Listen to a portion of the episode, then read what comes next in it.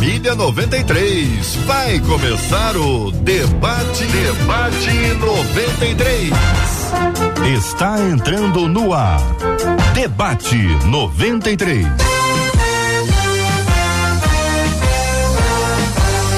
Realização 93 FM. Um oferecimento Pleno News. Notícias de verdade.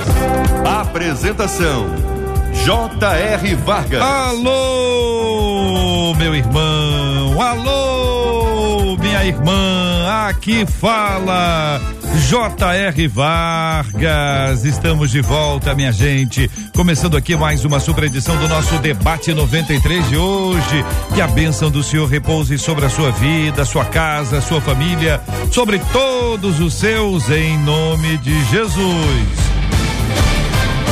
Muito bom dia para os nossos queridos debatedores presentes hoje aqui no estúdio da 93 FM. Pastor César Carvalho, como vai o senhor, Pastor César? Bom dia. Bom dia, JR. Uma alegria estar aqui de volta e com essa mesa tão importante, né? Então, queremos que seja um dia especial de esclarecimentos importantes. Benção puríssima, nossa querida Leinha Mendonça, pastora Leia Mendonça, também está no debate 93 de hoje. Bom dia, pastora Leia. Bom dia, JR. Bom dia a todos os ouvintes da 93. Esses pastores abençoados aqui na mesa. Muito obrigada por essa oportunidade mais uma vez. Alegria. Pastor Paulo Roberto de Araújo também está no debate 93 de hoje. Como é que vai o senhor, pastor Paulo? O senhor está bem? Bom dia, J.R. Vargas. Deus abençoe você, a todos os nossos queridos irmãos. Obrigado pelo convite, uma honra, um prazer. Espero contribuir bastante aí com os nossos irmãos. Obrigado, meu querido pastor Vanderlei do Nascimento, reverendo Vanderlei do Nascimento. Bom dia, bem-vindo. Bom dia, JR. Bom dia, colega de debate. Espero que seja hoje uma manhã muito produtiva, de crescimento os ouvintes possam ser abençoados com essa manhã de debate. Benção puríssima, minha gente, no debate 93 de hoje também. Marcela Bastos, bom dia, Marcela. Bom dia, J.R. Vargas, nossos amados debatedores, nossos ouvintes, que, como disse o reverendo Vanderlei, já estão na expectativa daquilo que irão receber hoje durante o programa. Na nossa página no Facebook. Opa, bom dia, bom dia para JP Fernandes. Alô, JP, ah, é, bom verdade, dia. JP. Bom dia, JR, tudo bem? Graças a Deus, bom dia para Adriele Duarte, a nossa pitica, bom dia. Bom dia, JR. Agora sim, minha gente, interatividade total, participação dos nossos ouvintes. Conta aí, Marcela. Agora sim, agora os nossos ouvintes ligadinhos na nossa página no Facebook, Rádio 93.3 FM. Roberto Vilar, Aparecida Regina, a Andréia Mieco, Priscila Souza, todo mundo nas palavras da Priscila, ó. Vamos que vamos para mais um debate abençoado. Que a paz de Cristo envolva todos vocês. Isso aí, Priscila. Mas lá no nosso canal do YouTube, a turma também tem lá, gente, na expectativa. Claudinéia, Fernanda, Valéria, Kátia, Jaqueline, nosso canal 93 FM Gospel. Você nos assiste aí com imagens, já dá sua curtida. Esse vídeo se torna mais relevante, mais gente é alcançada. O WhatsApp está aberto e aí você pode também dar sua opinião durante o programa de hoje. 21 96803 8319 21 96803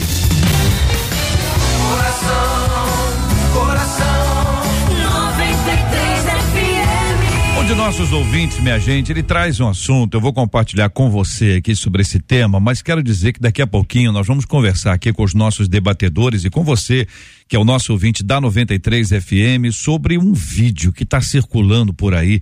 Provavelmente você já deve ter lido, ouvido, ou assistido, ou comentado, alguém ter falado com você sobre uma aluna trans da Universidade de Brasília, a UNB, essa aluna trans, tão barbudo, é barbudo, ou vou dizer o quê? Barbuda que tem que falar? Não sei e aparece assim, nervosa, ameaçando bater em um colega que pediu para que ela não utilizasse o banheiro feminino. É uma história que você deve ter visto sobre esse assunto. A gente vai conversar aqui com os nossos queridos debatedores, a gente precisa conversar, porque isso pode acontecer em qualquer lugar, inclusive na sua igreja. Você está achando que só vai acontecer lá no, na universidade? A gente tem que estar tá muito preparado, conversado, entendendo, porque esse tipo de estratégia, de ação, de provocação Isso não está limitado ao espaço universitário, embora naturalmente seja esse um espaço comum, onde isso acontece o tempo inteiro. Provocações, gente que puxa esse assunto exatamente para tirar alguém do sério, como aconteceu no vídeo. E você já deve ter visto, e se não viu, vai vai acompanhar aqui com a gente na 93 FM. Nós vamos traduzir para que você acompanhe e tenha aqui a possibilidade de opinar sobre esse assunto. Mas veja, um dos nossos ouvintes diz assim: na minha igreja as pessoas têm uma mania, gente, terrível. Mania de apontar os erros alheios. O problema é que não enxergam suas próprias falhas. Isso me irrita demais. Aí diz o ouvinte: por que os evangélicos, em geral, essa expressão é dolorosa? Um evangélico em geral, quem é? Nós estamos incluídos nisso aí? Você que está escrevendo está incluído nisso aí? Evangélicos em geral, alguns, nem todos, adoram apontar os erros e as falhas dos outros. Seria uma forma de encobrir seus próprios erros? Apontar e acusar não é uma maneira de julgar, e o julgamento não é condenado por Deus? Porque as pessoas se alegram quando as outras erram?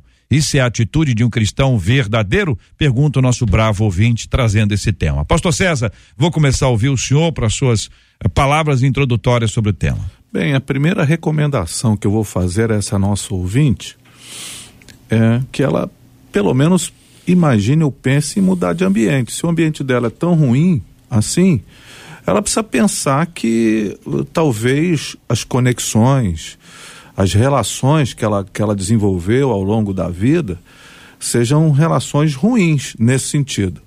Porque quando se coloca, como foi colocado aqui, eh, evangélicos em geral, primeiro eu acho que é uma, é uma é um equívoco do ponto de vista da, de como se enxerga os evangélicos em geral. Segundo, se for verdade que os evangélicos em geral fazem isso, há um, há um, um completo é, destoamento daquilo que é o, o padrão bíblico para a vida cristã. Então, alguma coisa precisa ser feita. Ou ela avalia-se a si mesmo e percebe que ela está convivendo com gente que de fato vive essa realidade e aí precisa produzir uma ruptura nesse sentido ou ela está enxergando de maneira equivocada e precisa trabalhar a sua maneira de enxergar a vida e enxergar as pessoas. Uhum. São, para mim, só há, só há duas saídas, duas alternativas nesse sentido, porque se ela olha e todo mundo faz isso, ela deve estar convivendo com gente muito estranha. Uhum. E aí precisa produzir uma ruptura. Se ela, uhum. se o olhar dela que não está bom nesse sentido, aí ela precisa trabalhar o olhar dela, porque aí Jesus vai dizer que se seus olhos forem maus, uh, as trevas serão terríveis e ame ameaçadoras. Então é, é melhor uh, construir uma rota alternativa de relação. Leinha, é, é um ouvinte, né? Ele traz uma observação, é a perspectiva que ele apresenta, é o olhar dele. O que dizer de forma inicial? Bom, embora essa atitude de apontar o, o erro dos outros seja feia, ela é mais comum do que a gente possa imaginar né? É, parece que é uma maneira de da gente mostrar, é uma necessidade de se sentir infalível quando se coloca numa posição de julgamento, julgar o erro dos outros. O padrão, o nosso padrão, generalizando para não, não parecer que eu estou julgando, é, o nosso padrão moral é baixíssimo, mas dos outros é altíssimo. Então, se os outros fazem alguma coisa que eu não concordo, eu me sinto na condição de apontar o, o erro dos outros. Qualquer rodinha de, de conversa tem isso, apontar o erro dos outros. É a tal da fofoca, do disse-me disse, né? Só que ela coloca como sendo algo assim peculiar de evangélicos. E isso aí é, não está nunca não tá correto, né? Uhum. A gente encontra esse tipo de procedimento até dentro da igreja, sim, né? Onde uh, se, estabelece um padrão de santidade e se a pessoa não fizer aquilo que eu entendo como santidade, estão errados. E aí começa o disse-me disse. Reverendo Vanderlei. É, de uma introdutória, eu penso que a ouvinte faz um discurso circular. Ela diz que boa parte das pessoas evangélicas é, criticam e enxergam os erros dos outros, e ela está fazendo exatamente, exatamente o mesmo. Quando ela aponta para a rádio e para a gente essa, essa característica. Ou seja, no, no, no, no, na necessidade de expor uma situação que lhe desagrada, ela está também cometendo o mesmo equívoco quando generaliza e se põe nesse lugar. É, eu, eu acho que é, virou um discurso para muita gente que a igreja é assim, que as pessoas são assim. Acho que a gente precisa reavaliar isso, porque isso não é verdade. Bom, eu queria ouvir também o pastor Paulo. Pastor Paulo é, é um dos nossos ouvintes que traz essa esse, esse olhar que é bastante ácido, né? Assim, tá bastante ácido, né? É, quando observa e faz uma, uma, uma, avaliação, inclusive colocando isso num, num campo muito amplo. Quais são as suas palavras iniciais, Pastor Paulo? Muito bem, vamos lá. É, a gente pode analisar esse, esse comportamento sob vários aspectos, né? Ah, mas um deles que a gente precisa considerar, de primeira mão, é que toda generalização é falsa. Nós nunca podemos dizer que todos fazem isso por, porque um ou outro, um pequeno grupo faz, né? Agora, o segundo aspecto é, que a gente pode levantar é a questão do comportamento humano.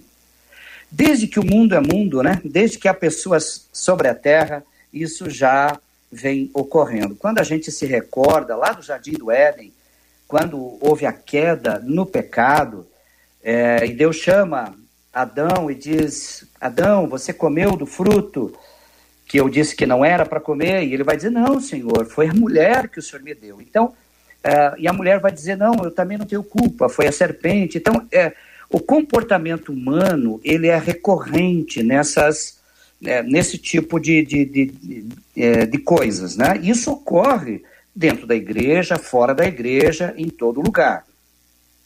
O que eu penso que, como pastores, como líderes, como cristãos, a gente precisa trabalhar é essa questão. Se eu sou nova criatura em Cristo, e se eu sou dirigido pelo Espírito do Senhor, então os meus comportamentos precisam refletir o caráter do meu Senhor, daquele que me resgatou, que é Cristo. Então, às vezes, a gente trabalha muito na igreja a questão que, que as, ou, as questões que nós classificamos como mais espirituais, né? Então a gente fala sobre a volta de Jesus, a gente fala sobre o batismo uh, com uh, o Espírito Santo, mas às vezes a gente não fala de fofoca, né, de, de murmuração, e a gente precisa trabalhar esses comportamentos, porque dentro do meio cristão, isso é muito grave. Né? Isso vai quebra a unidade espiritual e isso é problema. Muito bem, minha gente. Nós estamos ouvindo os nossos queridos debatedores, pastor César Carvalho, pastora Leia Mendonça, reverendo Vanderlei do Nascimento, pastor Paulo Roberto de Araújo e queremos ouvir você com a sua palavra, sua pergunta, seu olhar, seu posicionamento. O que, que você está achando disso? Você conhece gente assim? Se você já foi alvo disso ou se você é do tipo que gosta de ver a falha alheia. Não você, você não, mas alguém que você conhece naturalmente já deve ter passado por essa experiência. Ah, existe mesmo essa coisa de apontar os erros e as falhas do, dos outros? Isso é uma forma de encobrir? Então vamos partir pela tese aqui, né? Em tese, sim, existe gente que gosta de apontar os erros. Claro que existe. As falhas dos outros. E quando alguém faz isso, é para encobrir os seus próprios erros e falhas, pastora Leia? É uma ideia do seguinte: deixa eu falar, porque se eu falar, ninguém fala de mim. Vou falar do outro, aí eu levo pessoas a falarem do outro, todo mundo fala do outro, enquanto isso eu fico aqui tranquilo, sem ser alvo da falha, da fala alheia. Ou não? Olha, é, tem muito disso, sim, com certeza. Porque é, a necessidade de se tornar, de, de, de se mostrar infalível é muito grande. Porque quando você aponta os erros dos outros, você está dizendo que você não erra. Não é verdade? E quem muito julga, muito esconde quer tirar o foco dos seus erros e colocar o, fo o foco no erro dos outros. Agora, a gente precisa deixar bem claro que errar é natural. Não estou falando que é normal, não é certo, mas errar é natural. Todo mundo erra. Anormal é não errar. O próprio Jesus disse assim: filhinhos, não pequeis, mas vocês pecarem se vocês errarem o alvo, vocês têm um advogado. Acontece que a gente acredita que errar é um fracasso. Mas eu já aprendi muito com os meus erros. Quando a gente começa a apontar o erro dos outros, é como se a gente dissesse assim: eu não incorro nesse delito, eu não erro sabe? E aí fica, fica muito ruim. Nós todos precisamos tomar muito cuidado para a gente também não entrar nesse grupo que gosta de apontar o erro dos outros. Então, oh. eu acredito sim que quem muito julga, oh. muito esconde. Que isso, hein, pastor César? É, isso aí até no passado, né, da igreja um pouco mais antiga, hum. uh, se dizia quando alguém denunciava demais, quando alguém apontava demais, quando alguém, uh, até mesmo no, numa relação conjugal, eh, desconfiava demais, ou então acusava demais o outro, tinha alguma coisa a esconder. Essa era, uma, era uma percepção um pouco uh, generalizada da situação. É, é, é, lamentável, é extremamente lamentável que a gente é, perceba parte da, da chamada comunidade evangélica uh, caminhando por esse trilho né, de julgamento, de avaliações, de percepções equivocadas, até mesmo para justificar as suas próprias. Né? Isso é, é, é, é lamentável, e é lamentável encontrar essa situação, embora, como disse a Leia, é bastante natural perceber essa realidade mas ah, é, seria uma, uma, uma questão a ser combatida de maneira bastante efetiva uhum. no nosso meio, lembrando sempre que à medida em que perdoamos, também somos perdoados. E a oração de Jesus, ela aponta para isso, né? Perdoa as nossas dívidas, assim como nós perdoamos aos nossos devedores. Então há um encaminhamento para a gente lidar com os equívocos. E a gente muitas vezes pega atalhos muito perigosos de acusação, de de denúncia e de questões que a gente vai fazendo em relação ao outro, sem olhar para si próprio, sem perceber a si mesmo nessa realidade. Isso é, é muito difícil, é muito. É, é, produz uh, é, constantes desavenças na, no corpo e, e deve ser tratado com muita seriedade essa questão do julgamento alheio. Pastor Vanderlei, qual, qual o peso de problema, de, de dificuldade que isso gera na comunidade, quando tem alguém ou algumas pessoas que agem assim, que levantam histórias, analisam a vida do outro. Para lembrar, o, o, César foi longe, vamos longe também. Passo a tropa e revista, né? Com a letra A, aí começa. Letra A, pá, pá, pá, pá. letra B, pá, pá, pá, passa todo mundo. Ou seja, tenho a capacidade de se, de se assentar no lugar daquele que julga que está com a, com a vida limpinha, está arrumadinho, pode falar da vida alheia, tranquilo. Que prejuízo isso gera para a comunidade? Então, a gente percebe que isso destrói a unidade da igreja. A gente vê na oração de Jesus, em João capítulo 17, que ele diz que um, o fato é que o mundo vai reconhecer que nós somos do Senhor quando ver em nós a unidade e o amor entre nós. Quando enxergar em nós que essa unidade ela acontece de fato quando existe amor entre nós. Quando há é, dentro da comunidade essa fissura de que alguns se, se colocam na cadeira de Moisés para julgar os outros, uhum. para serem detentores da lei, juízes de todos os atos alheios, porque o problema, JR, não é o julgamento em si, porque também é uma, uma questão também que a gente precisa tratar aqui, é que as pessoas, quando querem também se isentar de seus próprios erros, dizem, Ninguém me julga. Estão é, me julgando. Estão me julgando. Não, existe um julgamento correto, que é o julgamento feito a partir da escritura e da palavra de Deus. A gente compara aquilo que está certo, aquilo que está errado, aquilo que a, a, Bíblia diz que é verdadeiro e aquilo que é errado, e a gente faz um, um, algum tipo de comparação, porque há um critério. É porque a gente não pode cair no, no outro problema oposto, que é de não haver mais critério para nada. E ninguém pode julgar ninguém, porque todo mundo fica melindrado por conta do julgamento que, que é feito quando é justificado pela Escritura. Agora, quem age de forma é, rigorosa, insensível, intolerante com os outros e com relação a si mesmo, não tem o mesmo critério de julgamento, está rachando a comunidade, está quebrando as pessoas, está afastando a comunhão do corpo de Cristo, está transformando a igreja num tribunal. Uhum. E, e ele, o juiz a sua família que é correta, é eles é que sabem as coisas, porque são mais antigos, porque estão ali há 300 mil anos, porque conhecem tudo, porque sempre fizeram dessa forma. O julgamento é, é, muito sutil, ele acontece em diversas áreas e isso destrói a igreja. Pastor Paulo, em geral, isso gera confusão, gera distanciamento, afastamento, frieza. Quando não chega a coisas mais terríveis, existem relatos país afora de gente que saiu no tapa e gente que depois que saiu no tapa saiu na bala. Eita. Por conta de problemas de relacionamento, de fala, de acusações, algumas delas sem nenhum tipo de fundamento, são pessoas que levantam falso testemunho, dizem que disseram, eh, dizem que alguém viu, dizem que isso, dizem que aquilo. Pastor Paulo Araújo, pelo amor de Deus, isso é muito complicado. Demais, demais. Um dos pecados mais condenados nas Escrituras é a maledicência. Você tem algo que fere o corpo de Cristo, é quando os irmãos falam mal uns dos outros e têm prazer em fazer isso. Porque a questão é, de vez em quando alguém faz algum comentário é, aleatório, é, sem o devido cuidado, então ele escorregou com a língua, vamos dizer assim, né? Como diz Tiago. Agora, tem aqueles que sentem prazer de comentar as falhas dos outros. Eles parece que se alimentam disso.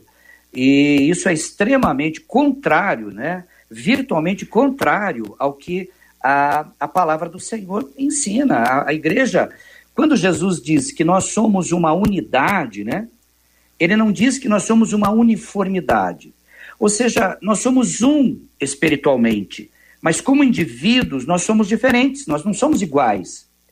Agora, a comunhão da igreja no Espírito do Senhor, ela pode superar essas suas fraquezas, essas suas deficiências, buscando sempre a harmonia do corpo de Cristo, porque é, é, é, esse corpo que é conhecido pelo mundo. O mundo vê Jesus aonde? Quem nunca lê a Bíblia, por exemplo, vai ler a Bíblia aonde? Vai ler na vida dos crentes. Então, o nosso testemunho é que prega quem de fato Jesus Cristo é. Por isso ele disse, né? Nisto saberão que vós sois meus discípulos. Não porque vocês curaram, porque vocês libertaram, porque fizeram milagres. O mundo saberá que vocês são meus discípulos se vocês se amarem uns aos outros. Agora, a questão do julgamento, JR, eu estava buscando aqui na memória e eu lembrei daquele episódio em que Jesus está uh, na casa de Simão, que era um fariseu. E nisso entra uma mulher, que era chamada de é, a, a prostituta, né? a pecadora da cidade. E aquela mulher entra na casa, ela chora aos pés do Senhor Jesus, molha os pés dele, enxuga os pés dele com uh, os seus cabelos. Aí é, Simão faz um julgamento. Veja só que interessante. Na sua mente, ele diz assim: Ah, se este for a profeta, ele saberia quem é a mulher que está fazendo isto. Jesus, sabendo de todas as coisas, né? Ele conta a menor parábola que nós temos nos evangelhos, que é a seguinte, né? Um devia 50 denários, outro devia 500 denários. Ambos foram perdoados, Simão. Qual deles você acha que vai amar mais? Aí Simão diz assim: é claro que quem vai amar mais é aquele que teve a maior dívida perdoada. Aí Jesus diz assim: agora julgaste bem. Sabe o que, que Jesus está ensinando? Não julgue sem conhecer os fatos. Não faça nenhum julgamento sem saber. Aquele homem achava que a mulher que entrou na casa dele ainda era uma prostituta, mas não era mais, porque ela já tinha ouvido a mensagem, tinha sido resgatada pelo Senhor Jesus, mas na construção mental daquele fariseu, ela ainda era a pecadora da cidade. Portanto, julgou mal porque não conhecia os fatos. Muito bem, são 11 horas e 21 minutos aqui na 93 FM. Marcela, e os nossos ouvintes, o que eles estão dizendo? Estão falando e contam suas histórias e também dão suas opiniões. Pelo WhatsApp, uma das nossas ouvintes disse assim: essa questão de julgamento, infelizmente, acontece na igreja assim. Eu já passei por isso. E olha que às vezes quem julga acha que é santo, que está hum. acima e que pode falar dos outros e nem sequer pedir perdão por ter ofendido ou magoado. Ela disse assim: passei por isso, colocou entre aspas, com algumas irmãs de oração, ela contou. Um outro ouvinte disse assim: o problema é que tem muita gente que tá querendo fazer o papel de Deus. Só quem julga é Deus. Mas também acho que a gente não pode deixar de repreender, porque por passar a mão na cabeça de muitos, a gente está vendo um evangelho, segundo ele, bagunçado. Aí um outro ouvinte diz: vamos olhar uma outra questão, gente. Também tem muito crente que pensa e age como se fosse melhor que os outros. Um outro ouvinte, retoricamente, pergunta assim: então quer dizer que a gente não pode conversar com os nossos irmãos em Cristo e lhes mostrar erros para melhorarem na caminhada. Vou pegar a... esse ponto aí, Marcela, perdão, vocês encerram com mais um, só mais um instantinho, para dizer o seguinte: eu acho que esse é um ponto. A gente precisa ouvir os nossos de debatedores sobre como abordar a pessoa que errou.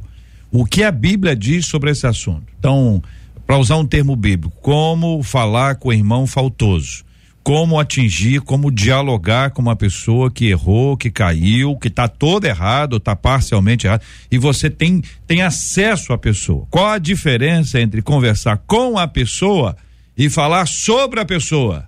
Tem diferença, gente? Muito bem. Pode encerrar, Marcelo.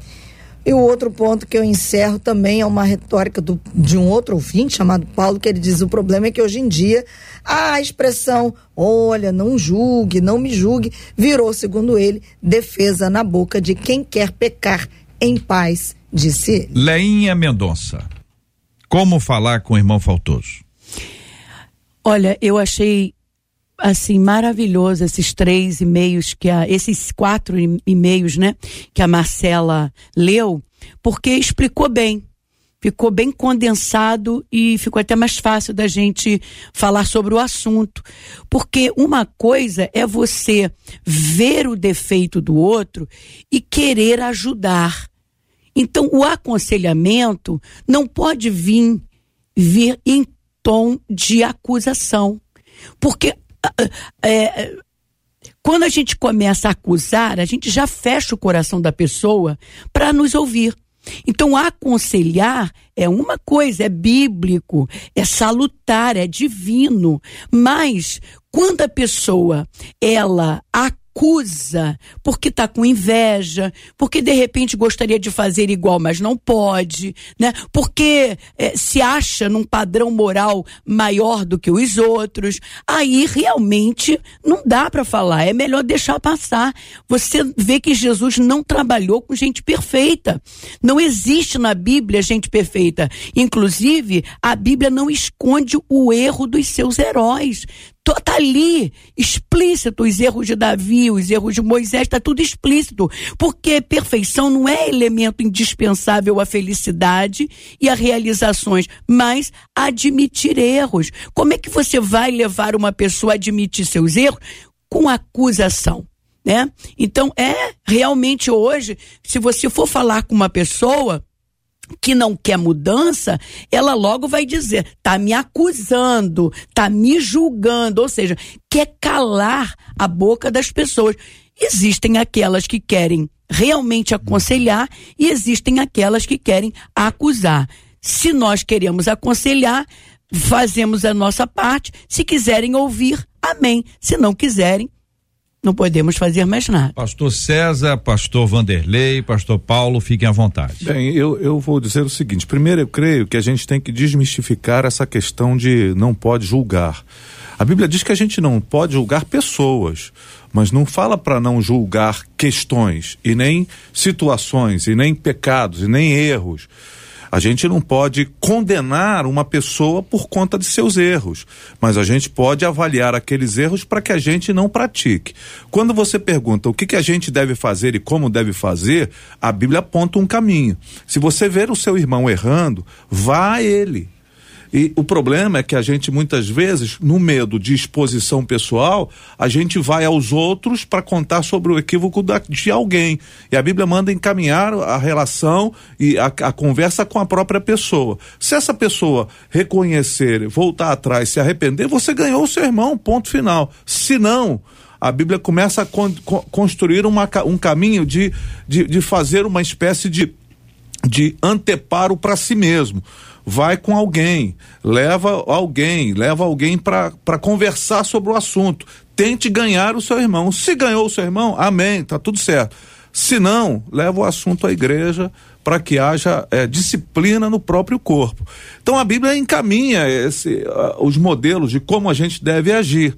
Só que a gente tem que ter cuidado, porque essa fala, ah, não, não pode julgar de uhum. jeito nenhum, a gente pode estar tá incorrendo numa espécie de, de blindagem em que o ser humano acaba se colocando num, num, num centro, num espaço de centralidade, que na verdade a Bíblia não nos dá a, a, centralidade da nossa fé está no Cristo e a nossa referência é a Sua palavra. Aquilo que a gente parte para viver além da palavra ou aquém da palavra deve, deve nos, nos fazer pensar. A gente tem uma baliza para esse caminho e quando a gente foge dessa baliza, a gente pode estar tá vivendo e, e, e, usando desculpas de, de, desse tipo. Ah, ninguém pode me julgar. Como ninguém pode me julgar? Você como pessoa, mas as ações precisam ser avaliadas como comunidade, até porque vivemos temos em comum. Essa, esse individualismo que a gente tem vivido, ele tem é, efeitos é, desastrosos na vida das pessoas, inclusive na igreja. Porque à medida que esse individualismo ele é, é tão soberano, tão inquestionável, as pessoas não, não admitem que ninguém diga a elas o que é o correto. As pessoas não admitem que o outro interfira na sua própria escolha. Isso pode parecer a princípio, algo legítimo, mas não é. Porque a vida comunitária exige de nós responsabilidade com o corpo, responsabilidade com a igreja de Cristo. Se por um lado nós precisamos ter comedimento e cuidado para não ferir ninguém, para não nos tornarmos juízes impiedosos de ninguém e destruirmos a, a unidade do corpo, também as outras pessoas precisam entender que a Bíblia diz que devemos confessar uns aos outros, que temos que admoestar uns aos outros, que precisamos prestar contas uns aos outros, que o meu erro fere não apenas a mim, mas a comunidade inteira. Toda a comunidade, toda a igreja é ferida com os meus pecados e toda a comunidade vai sofrer por causa do meu pecado. No Antigo Testamento fica muito claro com o pecado de Acã e no Novo Testamento também o pecado de Ananias e Safira e outros pecados que vão trazer prejuízo, não é apenas individual. Não trata-se apenas da minha vida. Não é apenas o que eu faço, é a comunidade inteira, é a igreja, é a instituição que eu represento. Porque as pessoas olham para nós e nós representamos uma instituição também religiosa. Não apenas os pastores, as pastoras, não apenas os líderes. Nós somos vistos pelo mundo. E como é que as pessoas vão nos ver? Como pessoas que levam a sério a palavra de Deus, que vivem de acordo com ela, ou como gente que banaliza, que, a, que age completamente contrária à escritura, à Bíblia, à Bíblia Sagrada, e se descrente. Então as pessoas vão como, como padrão o equívoco e não os acertos. Para terminar, JR, a gente não tem como fugir das comparações, das avaliações, das críticas. Agora, elas têm que ser pertinentes e têm que estar em harmonia com a escritura. Elas não podem ser fruto de gente invejosa, recalcada, que tem, que tem ciúme e quer desfazer do outro por mero prazer, mesmo sendo cristão, quer pisar no outro. Porque, infelizmente, JR, na igreja ainda existe gente assim. Porque nós não temos ainda essa perfeição que desejamos ter. E alguns, em nome disso, destroem a vida do outro. E isso precisa ser tratado na igreja. Pastor Paulo. Então, eu acho que isso tem uma relação também com a questão da maturidade cristã. Quando nós tivemos um encontro com Cristo, todos nós sabemos disso, nós nascemos de novo. Ou seja, nascemos para uma nova vida. Paulo escreve dizendo: se alguém está em Cristo, nova criatura é, as coisas velhas já passaram, tudo se fez novo. Paulo não diz assim, se alguém crê em Cristo, mas ele diz se alguém está em Cristo. É algo mais profundo do que isso, é a vida espiritual, é a comunhão, é a intimidade com o Senhor Jesus. Então eu acho que tem muita gente que está mesmo na igreja há muito tempo, mas não cresceu, não amadureceu. Ainda é aquele crente que, que carrega a bagagem do mundo do qual ele foi liberto. Então, ele tem aquelas práticas que são condenáveis, mas ele não consegue ver que ele precisa amadurecer e que isso implica em mudança de comportamento, né? Então, é, é, eu sugiro a, a leitura do livro de Provérbios. O livro de Provérbios é um livro maravilhoso. Ele não é um livro de promessas, ele é um livro de conselhos. E lá está escrito: é, a palavra dura suscita a ira, a palavra branda desvia o furor, né? É, não fale mal do seu vizinho. É, enfim, para que eu seja maduro na minha, na minha vida cristã, eu tenho que ir para as Escrituras, porque ela é a verdade. Não, é não, não, não, sou eu, pastor Paulo, não é a, a doutrina da minha igreja, mas é a palavra de Deus, ela é a verdade. E, e, e, e Pedro escreve, né? É, antes crescei na graça e no conhecimento. Então tem muita gente que precisa conhecer. Olha, é, falar mal do seu irmão é tão iníquo quanto adulterar. Não existe pecadinho, pecadão, pecado médio, pecado mais, mais suave. Pecado é pecado, é transgressão, né? E isso separa o homem de Deus. Então tem que ter maturidade, sabe? Tem que ter o controle. Leia, leia é, é, é, Tiago, né? A língua é um órgão tão pequeno, mas pode incendiar, né? Ele pode causar males terríveis, ele pode destruir. Então, como disse o pastor Vanderlei há pouco, se eu tenho zelo pela igreja, pela comunidade dos salvos, onde eu, eu, onde eu tenho irmãos que me amam e aos quais eu amo, então eu tenho que cultivar, eu tenho que preservar esta, esta comunhão. E isso implica em mudanças de comportamento. Né? Muito bem, são 11 horas e 33 minutos aqui na 93 FM. Uma das perguntas que o nosso ouvinte faz é por que as pessoas se alegram quando as outras erram? A pergunta é, é, tem uma sequência, isso é a atitude de um cristão verdadeiro. Eu queria perguntar a vocês se vocês consideram isso aqui uma realidade. Existem mesmo pessoas que se alegram quando as outras erram? Estou pensando aqui na comunidade, né? Por exemplo, na família é, entre o grupo de amigos, no trabalho, na própria igreja, tem pessoas que se alegram quando os outros erram, então a pessoa caiu. Tem gente que se diverte com isso. Tem gente que dá aquele sorrisinho de canto de boca. Tem gente que o veneno vai escorrendo assim, ou, ou não. Ou isso aqui é um olhar assim, é um olhar da experiência local desse, desse ouvinte, tá só é, na, na área dele, ou, ou vocês já viram isso também? Queria perguntar também aos nossos ouvintes. Participem, deem aí as suas opiniões sobre esse assunto, porque as pessoas se alegram quando as outras erram. As pessoas se alegram quando as outras erram, pastor Vanderlei? Infelizmente, sim, JR. É mesmo? Infelizmente, nós temos ah. pessoas que celebram a desgraça alheia e celebram quando as pessoas encontram-se em apuros, hum. porque isso faz com que alguns sintam-se melhor na miséria do outro, uhum. sintam-se melhor com o estado do outro, porque ele se coloca em algum momento, destaca-se, destaca-se por não estar numa situação tão ruim como o, o, o colega. Isso é problemático, porque uhum. se demonstra não apenas uma falha de caráter, mas também uma fragilidade emocional de alguém que precisa e necessita que o outro esteja mal para sentir-se bem. É inveja, é recalque, sim, infelizmente. Claro que eu não, eu não posso generalizar de que a igreja está cheia de gente assim. Eu não posso estabelecer uma estatística. Eu não posso dizer quem são. É, a experiência nossa de cada dia vai nós vamos identificando pessoas assim que têm que ser tratadas e confrontadas à luz da escritura, à luz da palavra. Mas existe gente assim. O ser humano é, é capaz disso, mesmo o ser humano redimido, também carrega na sua natureza pecaminosa essa tendência para o mal. Então a gente uhum. precisa ter cuidado para a gente também não cair nessa, nessa situação. Você concorda, pastora Leinha? Eu concordo plenamente.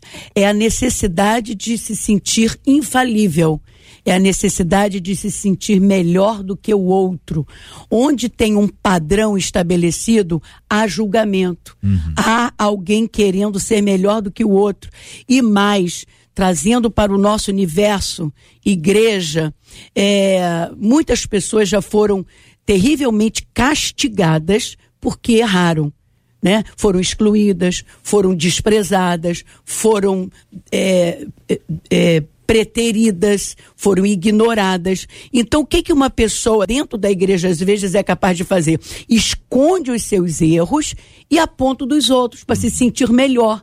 Mas eu acho interessante que Jesus fala lá em Mateus 7, assim, ó, hipócrita. Tira primeiro a trave do teu olho hum. para tirar o cisco do olho do teu irmão depois. Ou seja, Deus dá Jesus dá a nós o direito até de tirar o cisco dos olhos de outra pessoa. Mas primeiro você vai ter que tirar a trave que está nos teus olhos. Mas quem quer tirar a trave?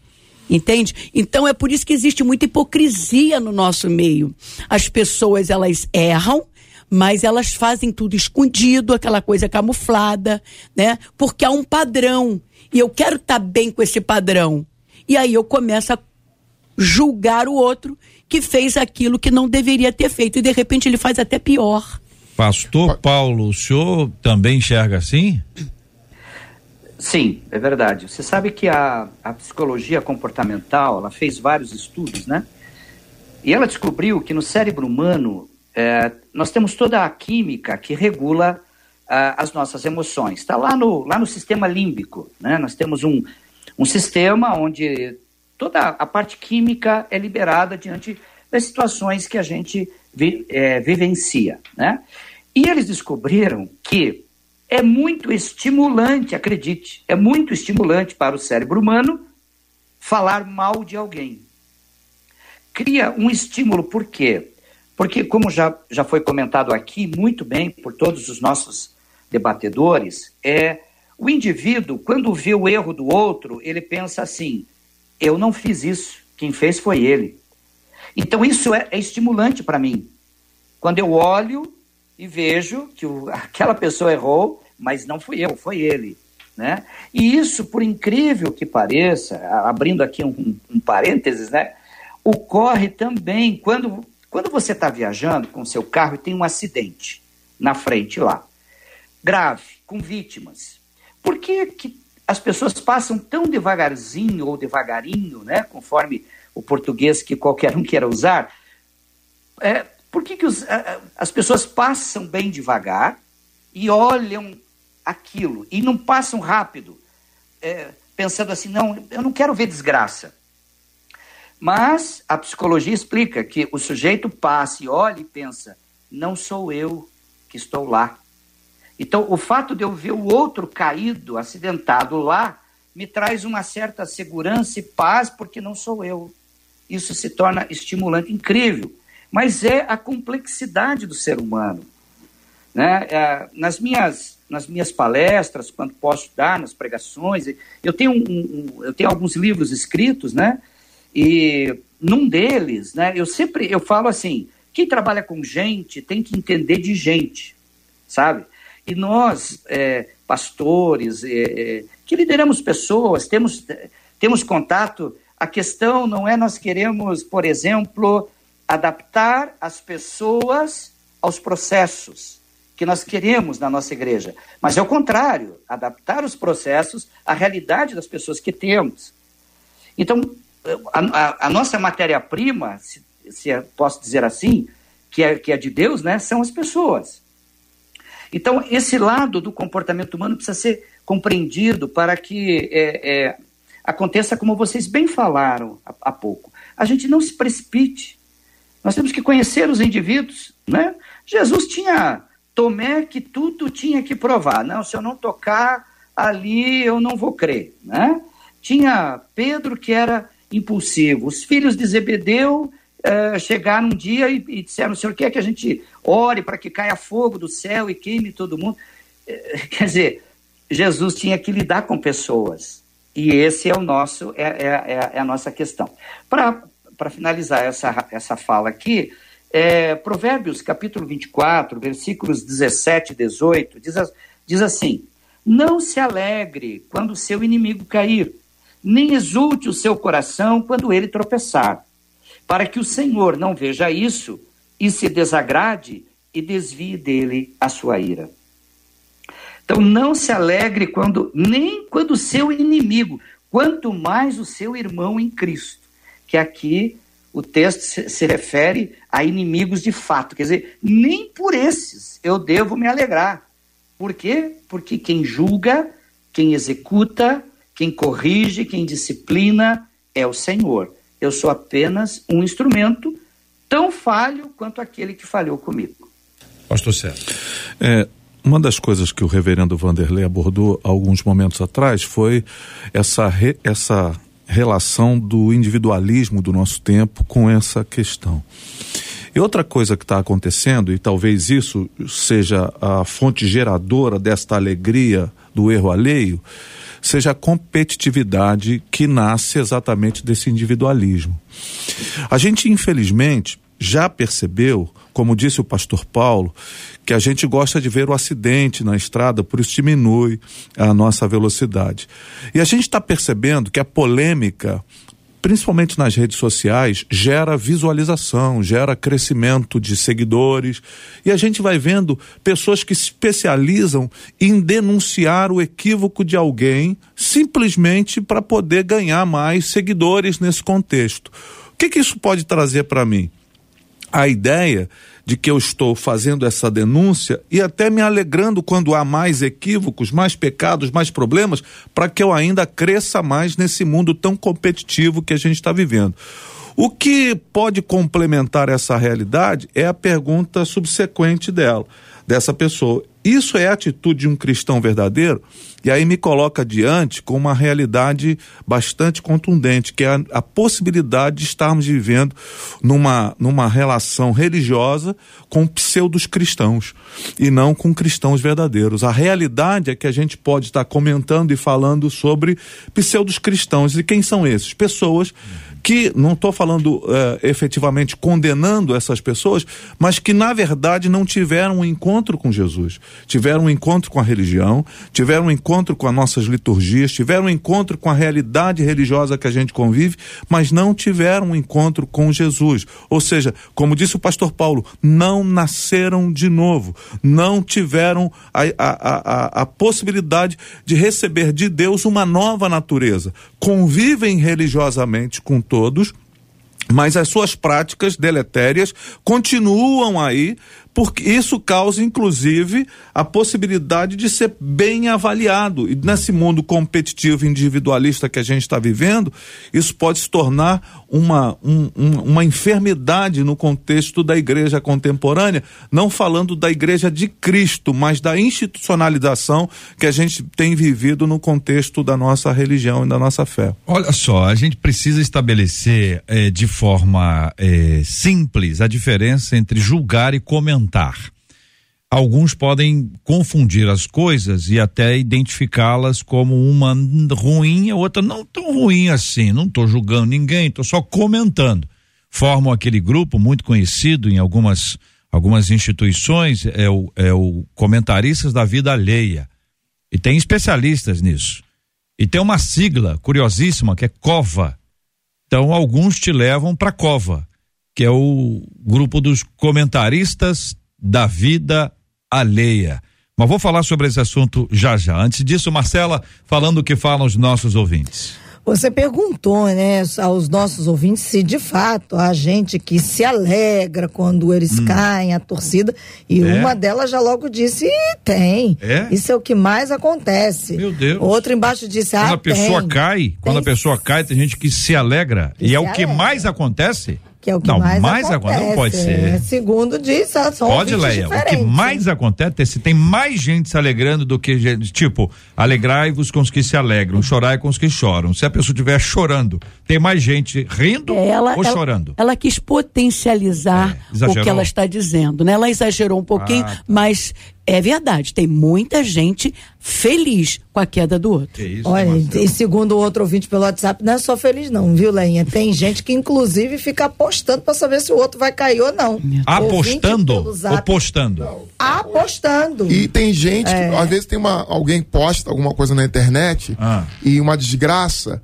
e aí, aí tem aquele monte de comentário: o que, que aconteceu? Que não sei, o- e você percebe claramente que a pessoa não está preocupada com o que a outra Quando a pessoa pessoa tá quer vivendo. luto, por exemplo. É, é, a quer saber pessoa- daí que tem mo- gente- como morreu, É. se, se Todo- foi acidente, É. se tem alguma suspeita no, no, no caráter da morte. Meu É, é Deus. algo assim. JR, Ah, uma pessoa chegou para mim e disse assim: Hum. Leia, você está querendo aumentar a visualização dos teus vídeos, Olha. quer aumentar o número de seguidores?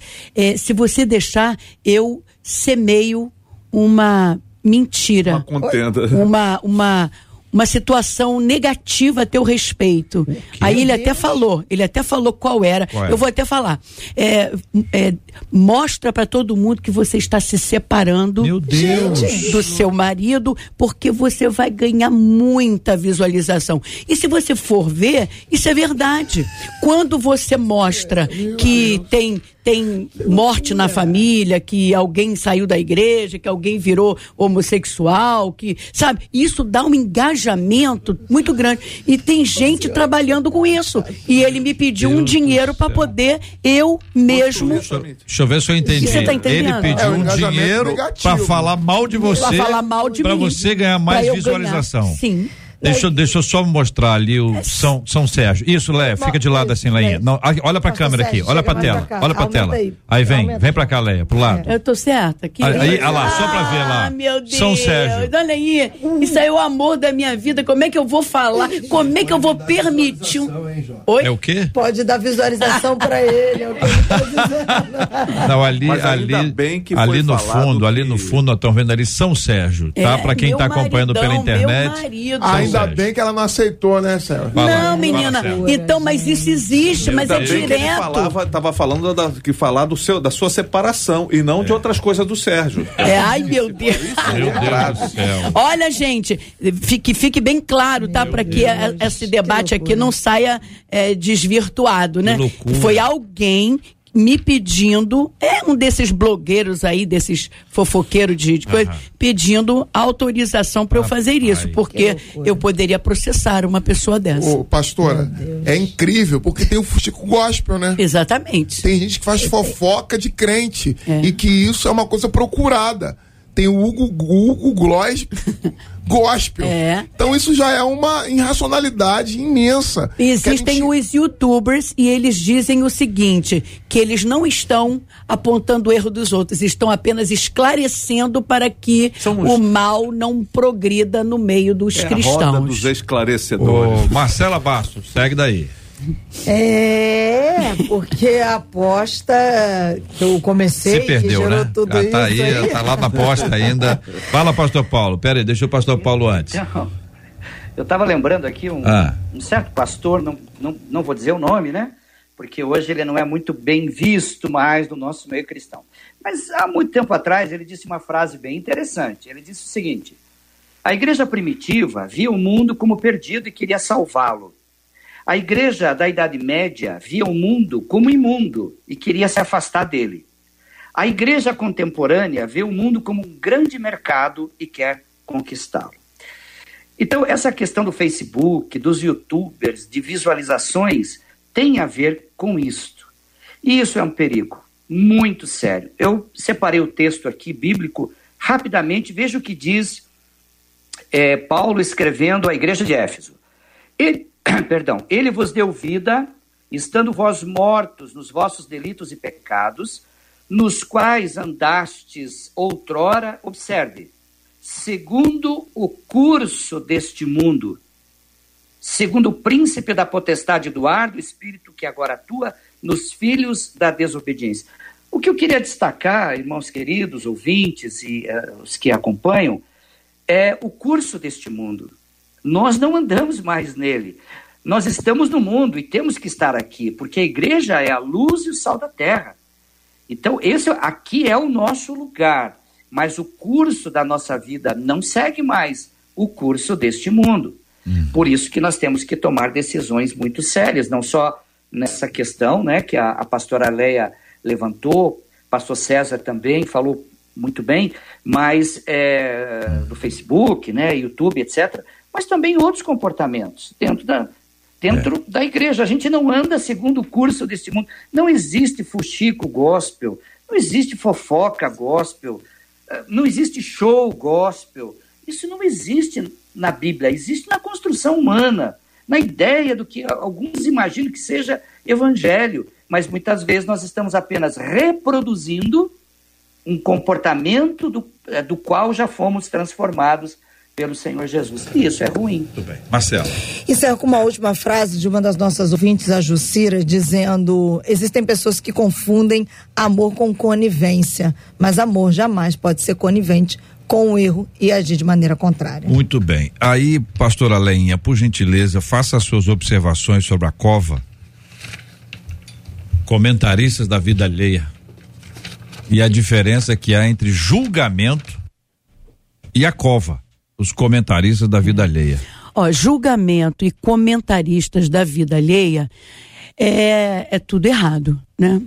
Porque nós já falamos aqui que uma coisa é você querer aconselhar para não ver essa pessoa cair na cova, é, se perder, né? A gente falou sobre isso. Há aqueles que querem ajudar e falam e conversam e tentam tirar essa pessoa do erro.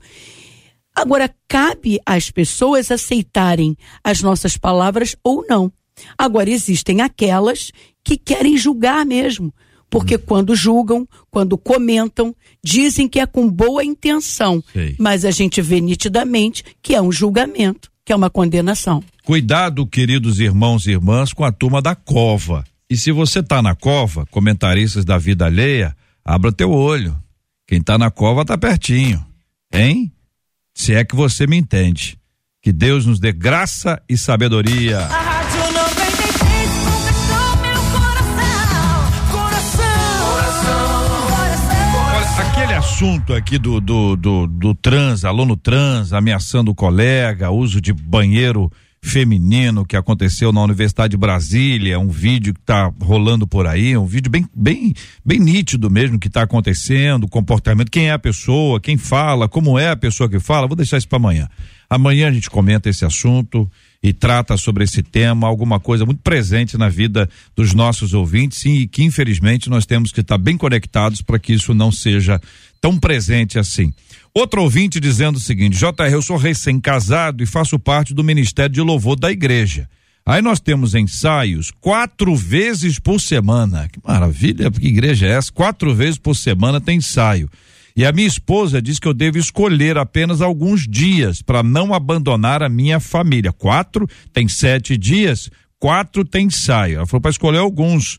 Confesso que essa ideia não me agrada Ainda mais quando eu me deparo com Mateus 6,33, que diz que devemos buscar em primeiro lugar o reino de, de Deus. E Lucas 14, 26, que afirma que aquele que não aborrecer seus parentes e sua própria vida não pode ser discípulo de Cristo. É isso que está dizendo o nosso ouvinte. Aí ele pergunta: o que, é que eu faço? Como administrar essa situação? O que pesa mais, ministério ou família? Pergunta um dos nossos ouvintes recém-casado. Esses e outros assuntos estarão, minha gente, amanhã, se Deus quiser, a partir das 11 horas da manhã, em mais uma super edição do nosso Debate 93. Muito obrigado ao pastor Paulo Roberto de Araújo, ele é professor de teologia, é palestrante, é coach, está no Debate 93 de hoje, está lançando aqui na casa, na MK, o livro Bíblia e o Desenvolvimento Pessoal. Bíblia e o Desenvolvimento Pessoal é um livro que sai agora, está na Amazon Kindle, Google Play, Books, no iBooks, no Kobe. Ah, aonde está aqui? Já não estou entendendo mais a letra, viu? Essa altura do campeonato é Cobo, né? Cobo, né? Ah, tá, tá bonito, não ficou bem. Livraria Cultura. Ô, Pastor Paulo, parabéns pela obra, que Deus continue abençoando o senhor, Pastor Paulo. Amém. Deus abençoe a todos. Maravilha, meu irmão. Desenvolva a Bíblia, o desenvolvimento pessoal você encontra aqui na casa. Muito obrigado, pastora Léa Mendonça, cantora da MK, pastora auxiliar da Igreja Batista Renovada Nova Jerusalém, na nossa querida Ilha do Governador. Queria pedir que vocês me procurassem nas redes sociais, né? No YouTube, no canal Leia Mendonça, no Instagram Leia Mendonça Oficial, e vai ser muito bom compartilhar a palavra de Deus com vocês. E eu gostaria de deixar aqui uma frase hum. muito forte. Oh. Quando entendemos que ninguém é perfeito, Eita. valorizamos o esforço do outro. Olha aí, o que, que, é isso, hein? Muito obrigado, querido pastor César Carvalho da comunidade cristã Novo Dia. Eu que agradeço, espero que a Leia não ceda essas pressões aí desses youtubers. Que ela, Jamais. Né, e, e, porque o Sérgio, o Sérgio é um cara extraordinário. São Sérgio. É, São Sérgio. E um beijo para todo mundo da comunidade cristã Novo Dia, para a família, para todo mundo, especial para as minhas netinhas, a Luísa e a Júlia. Reverendo Vanderlei do Nascimento da Igreja Presbiteriana de Belfor Roxo, obrigado, meu irmão. Eu que agradeço por estar aqui com vocês, poder estar é, debatendo esse tema. Acho que é tão importante a gente é, instruir os ouvintes. Agradeço porque a gente cresce sempre que está aqui no debate. Muito obrigado a você, ouvinte amado, participando conosco. Marcela Bastos, muito obrigado. Rose Clausina, que diz que debate importante foi muito esclarecedor. Obrigado aos debatedores, disse ela. Muito obrigado também, Adriele Duarte. Adriele. Não tem pressa, não. Bem devagar. E ele tá falando com outro locutor ali no off. Aquele outro locutor, né? Outro locutor. Sabemos. Tá Gilbertinho, tá chegando aí. Tchau, JR. Maravilha, Deus te abençoe. Muito obrigado, meu querido JP Fernandes. Isso aí, JR, abração, Marcelinha, todos os debatedores. Maravilha, essa é a nossa equipe com Luciana Vasconcelos, Adriele Duarte, JP Fernandes, Luiz Augusto Português, sob a liderança de Marcela Bastos. Voltamos amanhã, se Deus quiser, a partir das 11 horas da manhã. Pastor César, vamos orar juntos, queridos. Querido, vamos apresentar esse tema diante de Deus, assim como vamos orar pela cura dos enfermos e consola os corações enlutados em nome de Jesus. Nós te bendizemos, Senhor, pela oportunidade que temos de estar aqui juntos, refletindo sobre esse tema que nos toca a todos, porque todos nós temos nossos, as nossas falhas, os nossos equívocos que sejamos levados à luz da compreensão do Senhor, da revelação do Evangelho para a nossa vida. Abençoa todos esses pedidos que foram feitos, nós pedimos em nome de Jesus. Que Deus te abençoe. Você acabou de ouvir Debate 93.